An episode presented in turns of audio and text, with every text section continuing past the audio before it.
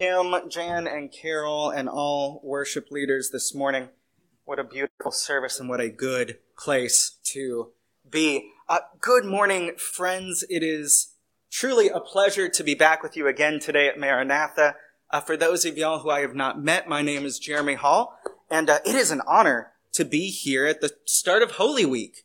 Palm Sunday is so fascinating to me. There's so much going on. There's so many angles, different players, so many pieces to the story, all these Bible deep cuts and homages. It really does feel like the start to the climax of the gospel story of Jesus' earthly ministry. You can just feel the, the energy, the electricity, the excitement, the promise. It's all coming together in Jerusalem at the Passover celebration. Today, we will take a look at the story as it's told in the Gospel of Mark. But first, I want to set the stage. This story takes place, like we said, in Jerusalem at the time of the Passover celebration. In the first century, observant Jews and God fearing Gentiles from all over the world, anyone who could, would travel to Jerusalem to remember how God had liberated them from the oppression of the Egyptian empire. So with all these crowds, throngs, masses of people in the city, remembering how their God rescued them from slavery, oppression, and empire, you can imagine how the Roman imperial occupiers feel about this festival. For them, this is a season of anxiety and tension. That they have worked out an understanding of sorts with the Judeans that they can basically keep their religion as long as it doesn't interfere with Roman operations or interests. But things have been tense lately. The terrorist slash freedom fighters, it always depends whose side you're on, of the uh, known as the Zealots, they've been attacking Roman assets. Pilate has killed Jews in retaliation. Some groups have fled to the mountains and spread talk of the end of the world. Some are talking about coming armies of angels that are going to destroy the occupying Roman legions. And there are whispers in the countryside of various possible messianic figures. From the Roman perspective, the Passover is dangerous. It represents resistance, the possibility for insurrection, for rebellion, for revolt, attempted revolution. The Passover is defiant, it's empowering, and it's offensive to the empire. So the Romans need to make sure that while the Jews celebrate how their God liberated their ancestors from oppression, that they do so in the awareness of who is really in charge, and that is Caesar. The man who made himself into a god, whose political slogans include lines like, Caesar is the Prince of Peace, Caesar is the King of Kings, Caesar is the Son of God. To pledge loyalty to Caesar, many would use the phrase, Caesar is Lord. Royal decrees have been found with declarations that read such as, There is no other name under heaven by which man can be saved other than that of Caesar. So a celebration about how these people's God likes to overthrow God kings and cast off imperial power doesn't sit well with the occupiers. So, with all of the tension in the air, the holy city prepares for the festival. Now, the normal population of Jerusalem in this time is estimated to be somewhere around 40,000 people, residents, folks that are always there. But at the Passover, the city would receive as many as 200,000 visitors. It takes a lot to make the Romans nervous. But a quarter million people gathered in their holy city in religious fervor, celebrating how their God saves them from empires, well, that will do it. So Rome does what Rome does best a show of force. Caesar calls it Pax Romana. In English, Roman peace. Remember, the Caesar calls himself the Prince of Peace, and it is his purpose, his right, his mandate to establish a global empire of prosperity and peace. But this, this Pax Romana, this Roman peace, it's a specific kind of peace. It's the kind of peace that comes at the end of a sword. It's the kind of peace that is imposed with legions of occupying soldiers. It's the kind of peace that if you disagree with it, nails you to a cross. So as the Passover week starts, there's a commotion. Crowds of people line the streets. People are chanting and screaming. You can imagine the great procession, right? The noise, the fanfare, the people. But Kim, I'm not talking about Jesus's procession, right? We're not talking necessarily about Jesus' triumphant entry to the city. From the west gate, there's another parade taking place the Roman reinforcements march into the city, making a show of their power. The additional legions of soldiers with the Roman leaders and they arrive and they head through the streets of the city to the Praetoria, a military fortress built intentionally adjacent to the temple, where they will be garrisoned, ready to put down any uprising, crush any revolutionaries, and kill any would be messiahs. Their presence will be felt all throughout the city, but their focus will be on patrolling around the religious sites in Jerusalem so that while the hundreds of thousands of pilgrims come to worship the God who liberates slaves and frees the oppressed, they will do so under the armed watch of the Roman soldiers soldiers who are ready to remind them who is really in charge. The city is a powder keg. It's filled to bursting with religiosity, anxiety, anger, fear, hate, hope, power, and politics. And into this powder keg of priests and Caesars rides another potential king. We will pick up today's reading in Mark 11 at verse 1 and go to verse 11. As they approached Jerusalem, they came to Bethphage and Bethany at the Mount of Olives. Jesus sent two of his disciples, saying to them, Go to the village ahead of you, and just as you enter it, you will find a colt tied there, which no one has ever ridden. Untie it and bring it here. If anyone asks you, uh, Why are you stealing my donkey? Uh, why are you doing this? Say, the Lord needs it, and we'll send it back here shortly. They went and found the colt outside in the street, tied to a doorway. As they untied it, some people standing nearby asked, What are you doing untying that colt? Uh, they answered, as Jesus had told them to, and the people let them go, so I guess that works. When they brought the colt to Jesus, they threw their cloaks over it, and he sat on it. Many people spread their cloaks on the road while others spread branches they had cut from the fields. Those who went ahead and those who followed shouted, Hosanna! Blessed is he who comes in the name of the Lord. Blessed is the coming kingdom of our father David. Hosanna in the highest heaven. Jesus entered Jerusalem and went into the temple courts. He looked around at everything. But since it was already late, he went out to Bethany with the twelve. So as the representatives of Caesar and his empire ride towards the temple from the west, King Jesus and the kingdom of God ride towards the temple from the east. You, can feel the juxtaposition, right? This is a sort of, this town ain't big enough for the two of us kind of moment here. Jesus knows what he's doing as they converge on the temple. And so do the people. Jesus sends his disciples to go fetch him a donkey to make his entrance into the city. The, the Gospel of John points out the significance of the donkey, reminding us of the words of Zechariah 9 9, which reads, Rejoice greatly, O daughter Zion. Shout aloud, O daughter Jerusalem, behold, your king is coming to you.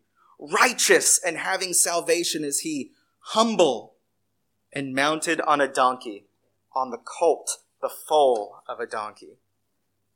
This prophecy was understood by the Jewish people as a reference to the coming of their Messiah. So when Jesus rode into Jerusalem on a donkey, it was seen as a sign that he was this long awaited Messiah. Jesus also chose his point of entry. The Mount of Olives is connected to messianic expectation as well. In Zechariah 14:4 it is written, "Oh that day his feet shall stand on the Mount of Olives that lies before Jerusalem on the east." So when the rumors of Jesus Nazareth being the Messiah were combined with his entering the city at the Passover on a donkey from the east, from the Mount of Olives, Jesus is activating all sorts of biblical prophecy and Jewish imagination. So Jesus is being very intentional in this act of guerrilla theater as he uses his dramatic actions to reveal his identity and plans. So what about the people? Are their actions just random acts of excitement and adoration? Or are they reciprocating Jesus' intentionality? Let's take it piece by piece and see what we can see. How about the palms? It's Palm Sunday. Let's talk about the palms. What's the deal with the palms? Well, everyone who witnessed this event knew what the palms meant. All across the ancient world, palm branches were signs of victory. We see it evidenced in symbols in Egypt, in Mesopotamia, in Greece, and Rome. And it holds the same significance in the Old Testament. In Leviticus 8 and Nehemiah 8, palm branches represent victory. In Psalm 92, the righteous who triumph and persevere are compared to palms. And maybe for this story, most significantly, in the non-canonical book of First Maccabees, the people of Jerusalem laid palms on the ground in front of Simon Maccabeus as he entered the city after defeating the Seleucids. So everyone, from the Jewish peasants to the priests in the temple to the king in his palace and the Roman authorities, knew what these palms meant. We can even trace this tradition through to Revelation 7, where we see the, uh, those saints who persevere seen at the throne of God holding palms. How about the people laying their cloaks on the ground in front of Jesus? Once again, this is a, a common practice in the ancient Near East to show reverence, usually to a king. We see it in the Bible in a couple other places, most clearly in 2 Kings 9, when King Jehu, a decisive reformer, was anointed as king by the prophet Elisha the people of Israel responded by taking their outer garments and laying them on the ground before him and blowing trumpets and proclaiming, Jehu is king. So this act is an acknowledgement of Jesus' kingly status, which is also the point of calling his arrival the arrival of King David. We saw that in verse 10. A uniter like David, a reformer like Jehu. What about Blessed is he who comes in the name of the Lord. Keen Bible readers will recognize this phrase as being directly lifted from Psalm 118, a psalm associated with the Passover festival and going up in pilgrimage to Jerusalem. And then there's this strange, untranslated word, Hosanna. The word means something like, please save us now. So to recap, the people, they get it. Or at least they act like they do. They see Jesus as a king like David. They see him as a reformer like Jehu. They see him sent by God. They see him as potential Messiah. They see him as Savior. This looks like Rome's worst nightmare. A would-be king has just ridden into the powder keg of a city, has openly signaled that he is the promised liberating Messiah, and now has a massive crowd chanting Hosanna, begging this donkey riding king to save them. This is exactly what the Romans didn't want to have happen. Jesus guy that everyone's been talking about just rode into Jerusalem with an army. What is he going to do? Well, let's take a look. Here in the Gospel of Mark, Jesus rides all the way to the temple. He looks around and he leaves. In John, Jesus reaches the city and stops to talk about his coming death, what it will mean to enter the city, confusing many of those who have been part of this great procession. In Matthew, Jesus kicks the money changers out of the temple and then heals all those in the city who are in need. And lastly, in Luke, Jesus weeps over the city when he reaches it, over its injustice, over its corruption, over its financial manipulations, and he cleanses the temple and starts teaching. Jesus refuses to use the weapons of his enemies, not the religious coercion and domination of the religious leaders or the violence and power of Pax Romana. In fact, all of Holy Week reveals this to us. The way of Jesus is on full display in the last days of his earthly ministry. He rejects the army offered to him on Palm Sunday. He rejects claiming Jerusalem temple as his throne room. He rejects overthrowing the court of the Herodian king. He rejects fighting the invading Romans. He rejects a lavish and luxurious Seder celebration. He rejects security in the garden, disarming Peter when he draws his weapon to defend Jesus. He rejects the security that his divinity could have afforded him. He refuses to play the game with the Sanhedrin and Pontius Pilate. He refuses to compromise on his identity even for the sake of his life. He refuses to resist the mockery of the Roman guards. Instead, Philippians 2 8, being found in the form of a man, he humbled himself and became obedient unto death, even death on a cross.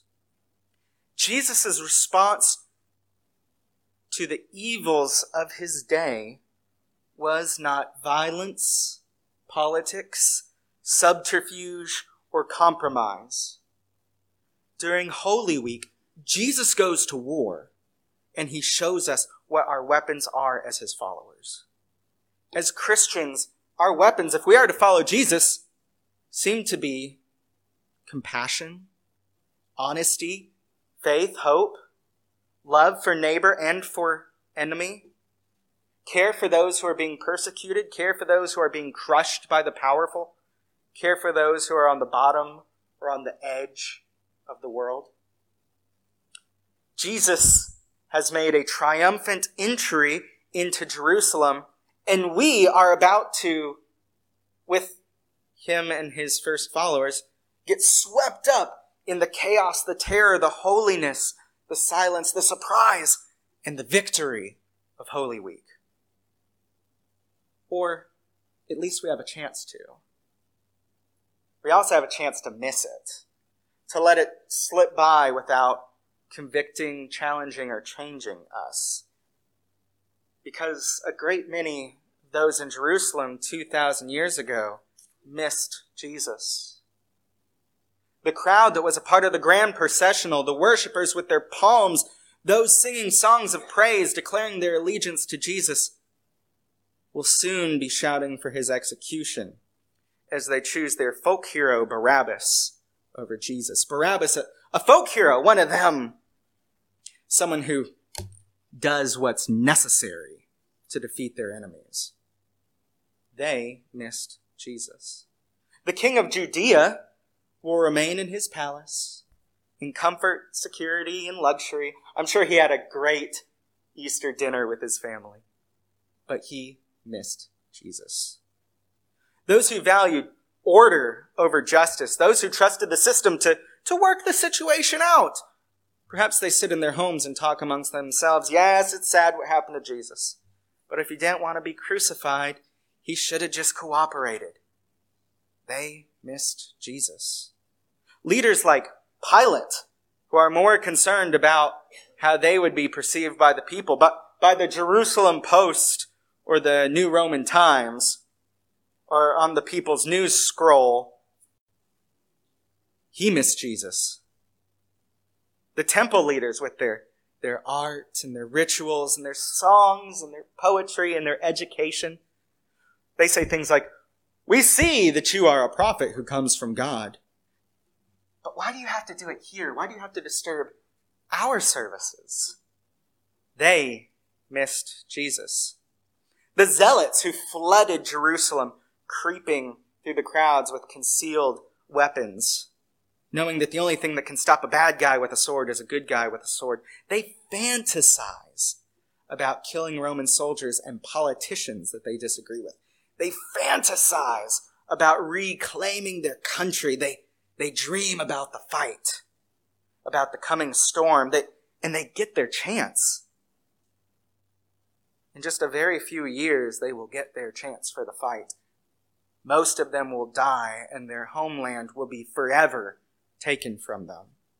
They are too busy with their plans and hate to give this suffering servant, this peaceful prophet, this enemy loving would be Messiah any time. Most of them miss Jesus. The Essenes of the Qumran community, these are the people who would give us the Dead Sea Scrolls, they have withdrawn from society entirely to live in communes and reject the current order and protest those in power. They were too far away. They missed Jesus. The Romans, blinded by their power, entrapped by their own might, a Western military superpower occupying and dominating the small Middle Eastern nation of Judea for their own interests, they can only see Jesus as a threat. Even his words are dangerous to them. They miss Jesus. They arrest Jesus. The Pharisees and Sadducees, the, the religious traditionalists, they demand that the government enforce their morality. They missed Jesus and they killed Jesus. What about us? Where do we fall in this drama? Will we be so distracted that we miss Jesus? Will we be too wrapped up in our politics, our purposes, our possessions, our projects, our causes, our outrage, our plans, our people, our family, our church, as to miss Jesus? Today, as we prepare for Holy Week and look forward towards Easter, we have an opportunity. Jesus has made his triumphant entry into the city of Jerusalem, and now, as we enter a time of communion, we get the chance to decide how we will enter into this story, how we will welcome Jesus into our lives and into our bodies. Part of the, the visceralness, part of the solidness, the realness of communion is that Jesus is interested in what we do with our souls and what we do with our bodies. What sort of welcome will Jesus receive? Will we take him in as he is? Will we let Jesus just be Jesus? Or will we try to change Jesus, make him safe, more sterile, easier to swallow, more like us? Or will we be brave enough to take Jesus as he comes?